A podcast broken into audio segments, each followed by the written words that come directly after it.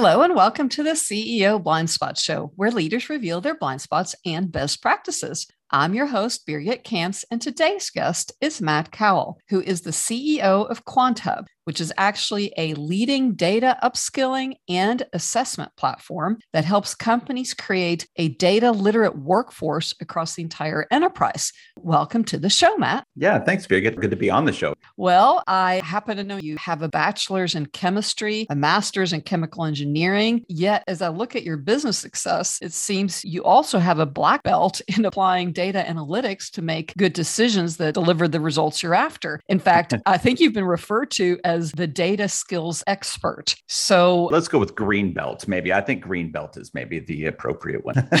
well, I am not a data skills expert. So, anyway, I happen to know that when you're a leader at the previous organization, you transformed the product and engineering division by taking it from a fledgling team with no process or organization to a highly empowered and productive team. And then the results were, I think it was like 10 times revenue growth, then seven acquisitions, three very successful recapitalizations and all that in less than 10 years. And then in addition, you led the team to deliver the first machine learning AI solution. So I know you're a data skills expert, but I can imagine that you have to be an expert also in leading people. So tell me a little bit about why do you think you've managed to succeed the way you have?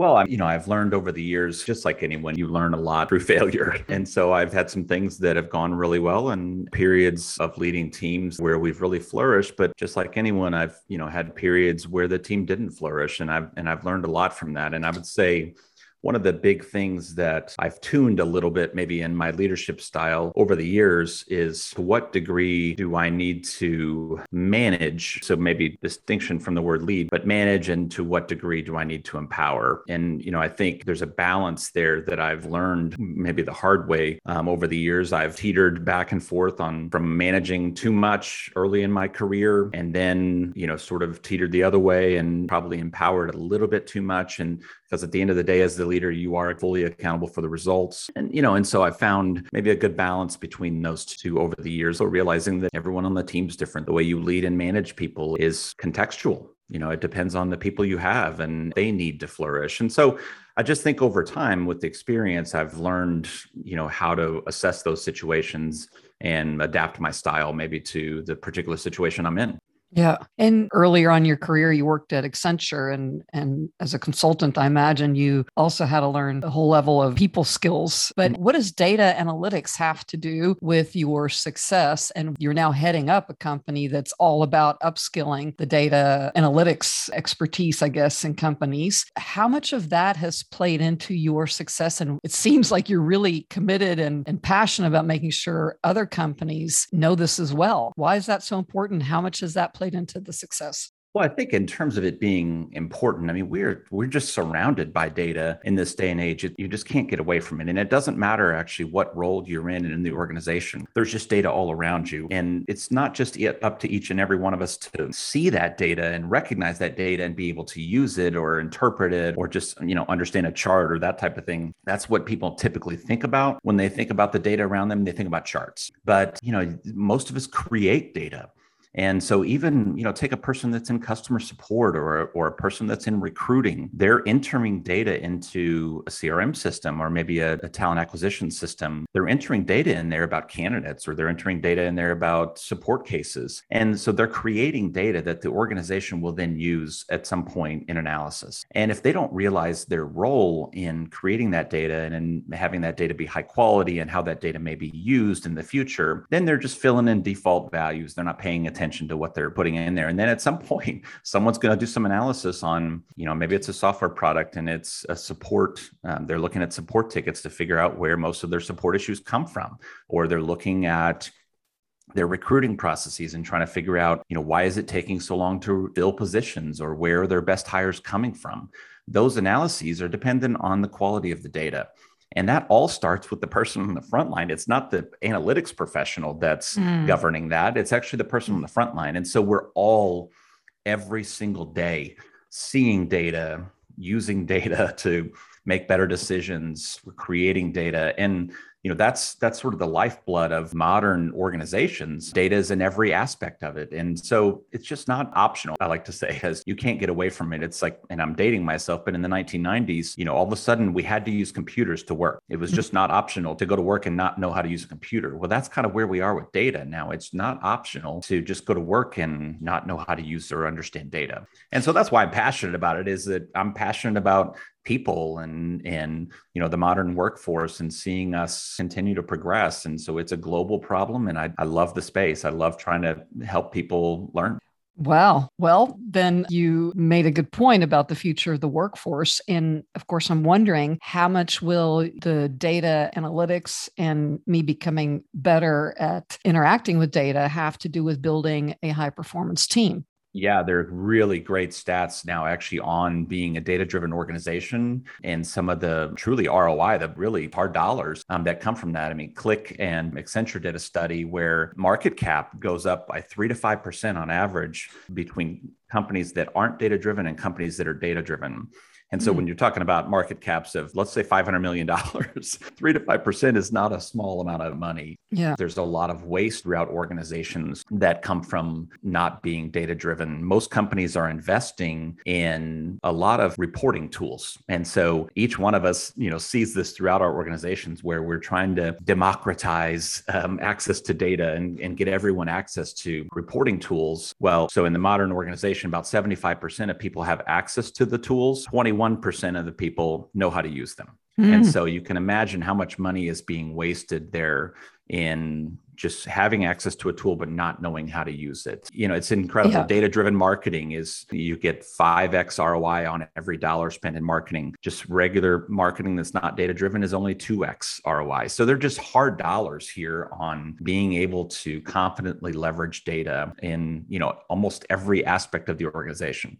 Well, Matt, you also have applied that towards hiring the right people, or, right. or, so. Can you say a little bit more about that? Well, yeah, I mean, a lot of organizations still use fairly manual hiring processes and rely on gut and face-to-face interviews. And you know, we all know there's unconscious bias when you're actually looking at a person and talking to them. We all come into those situations with our own biases, and we have a much more objective hiring assessment platform, and you know that truly measures skill. And so again, it's it's using the right data um, to make decisions. And so it's a matter of of taking the same things I was just saying of using data to make great decisions and applying that to the hiring process and make sure you're hiring people with the skills to do the job. It's it's awfully expensive to hire people that don't have the skills to do it the job. It sure is. In, in fact, it can put entrepreneurs under, so to speak. Oh, absolutely. If, yeah. So you're an entrepreneur now yourself, but uh, yeah. you, I'm curious. You know, when I when again I was reading up about you and Roger, who's the VP global head of design at BP, said Matt is one of the best leaders I have ever worked for.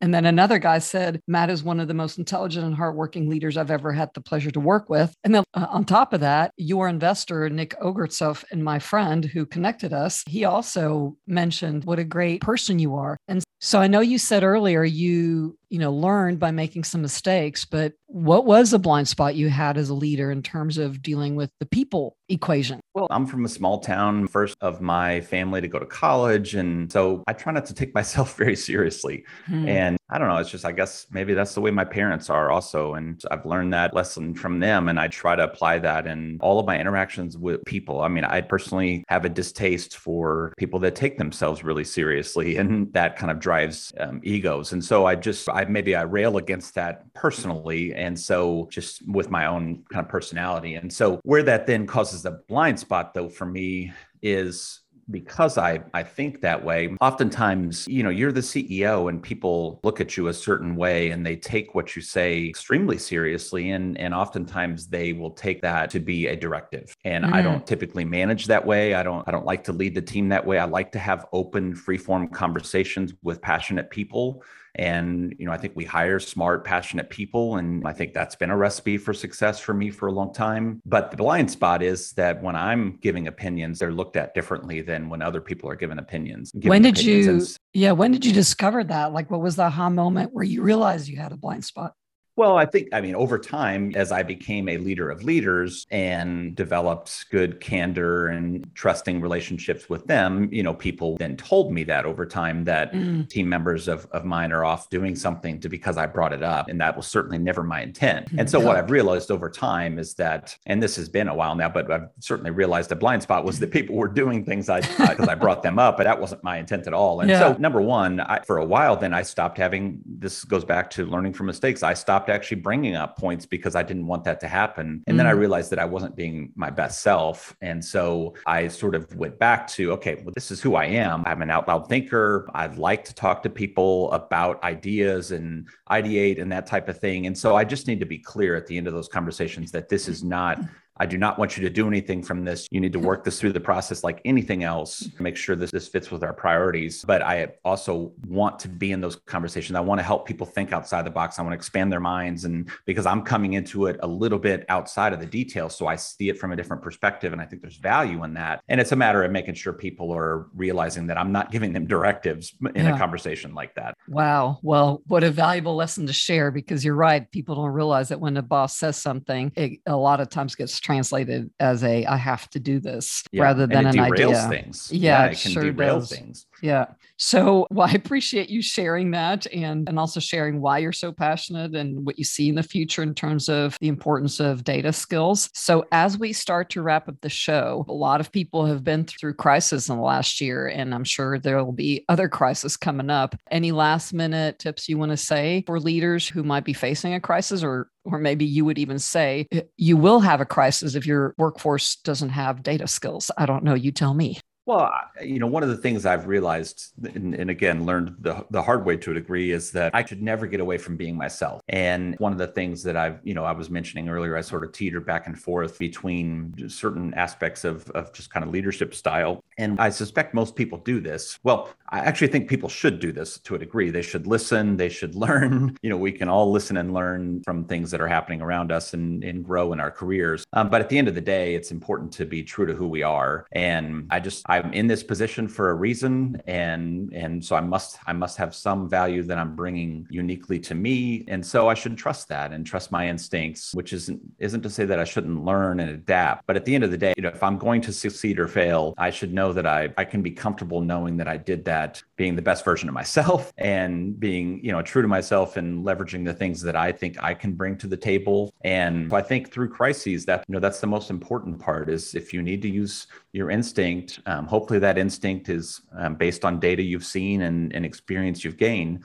And then, you know, don't be afraid to use that instinct, and and then also be confident. People need to see a positive, confident, confident leader. And when we're going through times like this, and feel like we're going to come out on the other side, and we're going to come out in a in a positive way. And if you never lose that faith, then the then the team will follow. I like how you combined use instinct based on data.